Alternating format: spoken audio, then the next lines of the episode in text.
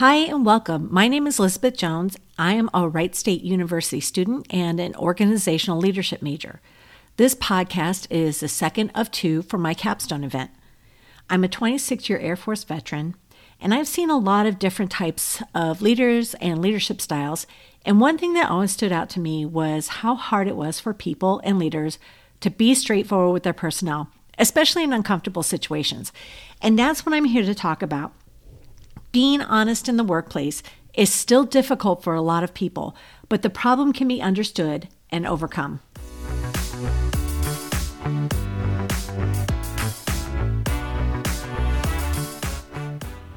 I want to thank you for joining me. If you listened to the first episode, welcome back. I'm so happy that you chose to continue listening.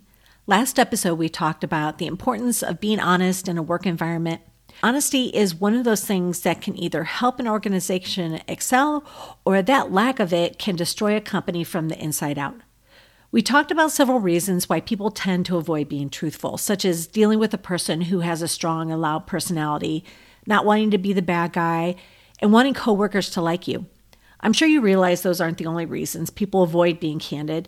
Some people feel extremely anxious when they encounter difficult situations or are faced with dealing with other people's emotions.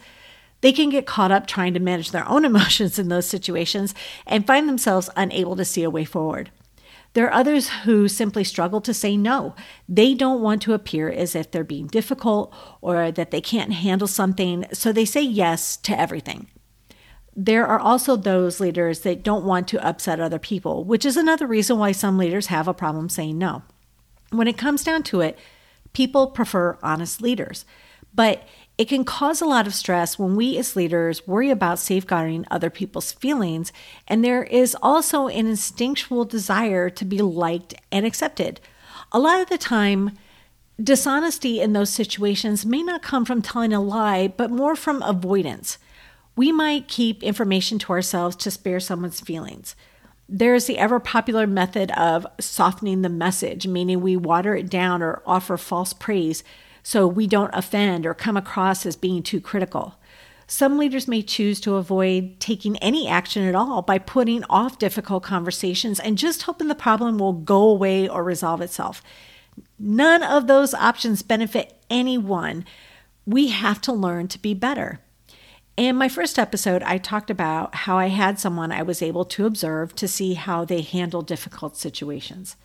I realized that was a wonderful method for me to learn how to be straightforward.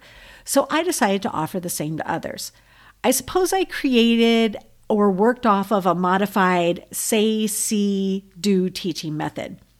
When one of my personnel didn't know how to handle a situation, we first discussed it. And if they didn't feel confident about how to talk to their subordinates, I offered to speak with the subordinate myself. The supervisor, subordinate, and I would all be in my office, and I would speak with the employee while the supervisor observed how I handled myself and responded to how their employee behaved. Then, if they needed help again, I would have all people involved come to my office again, but this time the supervisor would do the counseling with me there to help if need be. That way, I was able to provide feedback to the leader afterwards. Then they were on their own. I mean, not really on their own, but you know, those sessions helped build their confidence and let them know that they weren't alone and that leadership had their back. It's important. Sometimes people can be afraid of being honest because they fear they won't be supported in their decisions. They need to know they are trusted and their choices are backed up. This method may not be the best, but it was effective for frontline supervisors who were just learning to be leaders and managers. Ben Brearley is a leadership coach, and he works with leaders to help them build confidence, help them make difficult decisions, and conquer the challenges they face as leaders. His article found on thoughtfulleader.com, written in 2022, titled Honest Leadership How to Bring It More Often and Why It Matters discussed how we can be more honest in leadership. First, he believes that leaders need to take time to think about the positive outcome they want for the other person. When it comes to having a sincere discussion about a tough topic, it helps to think about the positive outcomes you'd like to see from the other person. It helps to keep you focused on assisting the person versus a difficult message you have to deliver. We've all had those times when we weren't motivated to go to work and we struggled to do our best. It wouldn't have helped to have a manager jump down our throat about it and tell us we need to be better and we need to improve, or our performance report might suffer, or we wouldn't be considered for a raise, or we might even be fired. What would be helpful is having a leader who invested in us, who cared about us and why our performance may be suffering. When a leader takes the time to discover the cause behind a problem instead of trying to yell at the problem, it shows they care. And truly thoughtful leaders enjoy helping people. So look at being honest as you trying to be helpful. Second, Brearley says to focus on the long game. He references a Princeton University study that concludes that our brains struggle between short term gratification and long term goals. What happens is that we end up deciding to choose the quick and easy short term route because it gives us a good feeling right now. However, when we do that, we tend to overlook the damage that decision can have in the long run. What he's saying is we need to do is not make quick and easy choices like avoiding a discussion with an employee who's being disrespectful, and it feels good that we didn't have to deal with it. However, when that employee continues to be impolite and unprofessional, the situation only tends to get worse in the long run. Letting someone continue an unacceptable behavior tells them that their behavior is, in fact, acceptable. I have a simple philosophy that I live by, and that is that if you don't stop someone from doing something, then you're allowing them to do it. You can't be upset with someone for having a bad attitude if no one ever tells them that their behavior is unacceptable. Tackle the problem early on so it doesn't fester and escalate and alienate that worker and their coworkers. Brearley's third recommendation about how to be more honest is to choose different words. We've all been in situations where we tell those little white lies because we feel it'll be avoiding hurting someone's feelings. Again, these white lies can have a long term damaging effect, especially if and when people find out you lied to them. You don't have to be cruel in how you deliver information. There's a way to deliver information honestly to avoid losing the faith of your team. I'm sure a lot of us have been faced with a situation where a staff member asks us something we can't disclose. We know that telling them we don't know is a lie, but it's easier and simple and clean, right? Wrong. A lie is a lie, and if found out, it will degrade your staff's trust in you. It's much better to say that you aren't able to share the information at that time or that you're waiting for more information before you're able to make a decision. Whatever the case is, be honest. There are ways. Take a breath and think about what you can say that is true and do that. Finally, Brearley insists that we need to take time to self reflect. We have to take notice of our behavior by looking back at how we felt and what happened during a meeting, the day, or even the week. Look back at conversations. Did you water down a message to make it easier for you to deliver and for the person to receive? Did you avoid a difficult discussion? Did you mislead the truth to escape offending somebody? Why did you lie or avoid saying something or water down what needed to be said? It's good to take time to look back and think of those things and then look at how you could have handled them differently. By reflecting, you're looking at what you did and then actively rehearsing how to be better. Ron Carucci is a social psychologist who did 15 years of research in this topic, and he poses that four factors impact honesty, justice, and purpose within a company. Those factors are clear identity, accountability, governance, and cross functional relationship. In his book titled To Be Honest, he argues that if those four factors are absent or ineffective, the organization's culture will compel employees to act with dishonesty and self centeredness. Like many other experts, Carucci found that people have an innate desire to be liked and accepted, and that avoidance in any form is a common and destructive form of dishonesty. He also believes that authenticity, transparency, respect, and fairness are values that are leadership essentials and vital to building honest teams. What does Carucci mean when he talks about the factor of clear identity or honesty in identity? He uses both terms. Broken down, it simply means to be what you say you are. And to do that, he claims you have to close the say do gap. And all this means is that companies do what they say they're going to do. His research revealed that companies who make it clear who they are, where they're headed, and whose actions align with what they say are three times more likely to have truthful people in their organization who will act honestly and work with determination. These companies hold employees accountable to the organizational values. They have stated objectives that all employees incorporate into their work. When strategic objectives are misaligned and employees can't see how they match up with what they do on a daily basis, they get the idea that the company makes promises they have no intention of keeping. That fosters distrust and dissension. Next, Carucci discusses how difficult it is to define accountability and how to deal with it. He references a 2015 HR study that revealed 82% of managers they reviewed stated they have little to no ability to hold others accountable effectively. And he went on to share that 91% of employees surveyed stated that successfully holding employees accountable is one of the principal needs within the company.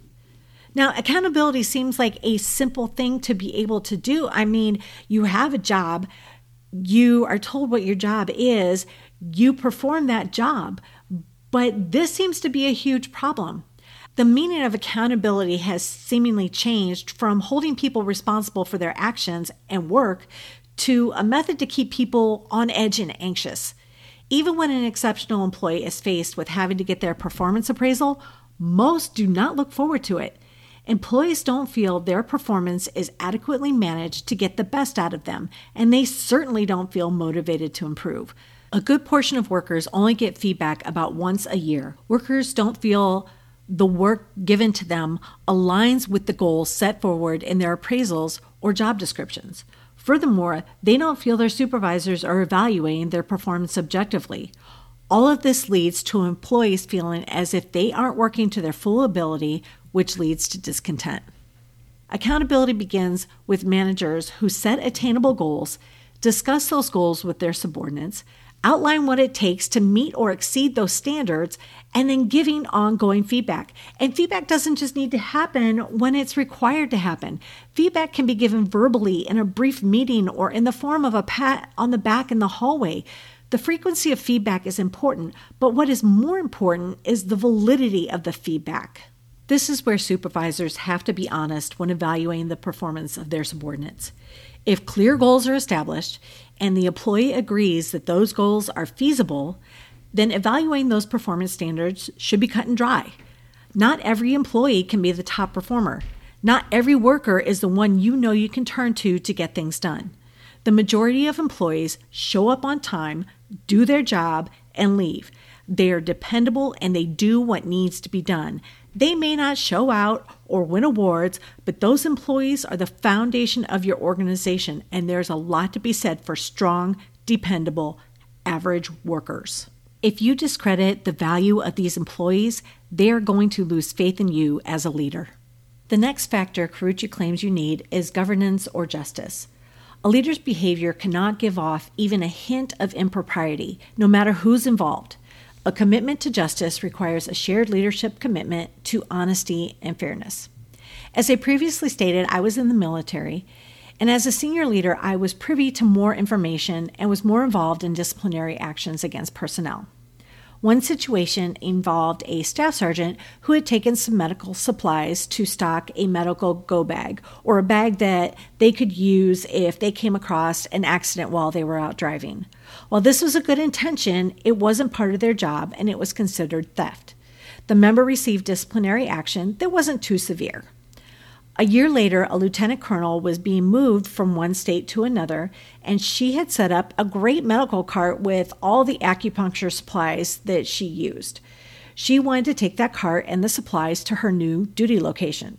She was told that wasn't allowed since the cart and supplies were purchased with the funds from the location she was currently at. She tried to plead her case, but she was shut down and told the cart and supplies were to remain where they were. After returning to work on a Monday, it was discovered that the lieutenant colonel had come in on the weekend and took the cart and supplies and had them packed up with the rest of her professional gear to be taken to her new location. Long story short, nothing was done to her. There were few people who knew what really happened, but it sent a clear message that officers were able to get away with certain things that enlisted members were held accountable for.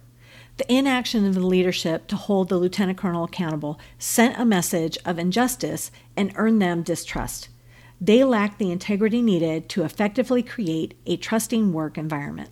The final factor Carucci brings up is a cross functional relationship or stitching organizational seams.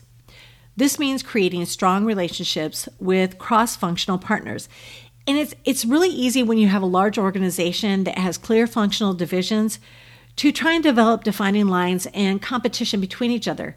However, this cross functional competition doesn't have to be toxic or negative. And when it comes down to it, everyone contributes to the success of the organization as a whole.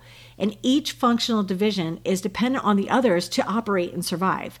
I'm going to use my medical experience from the military to explain this. My last duty station, we had three different squadrons or divisions there was a squadron that was in charge of administrative and support functions and they they had logistics administrative functions radiology laboratory and so on. There was a squadron that was responsible for the medical care of the majority of the active duty personnel and their dependents.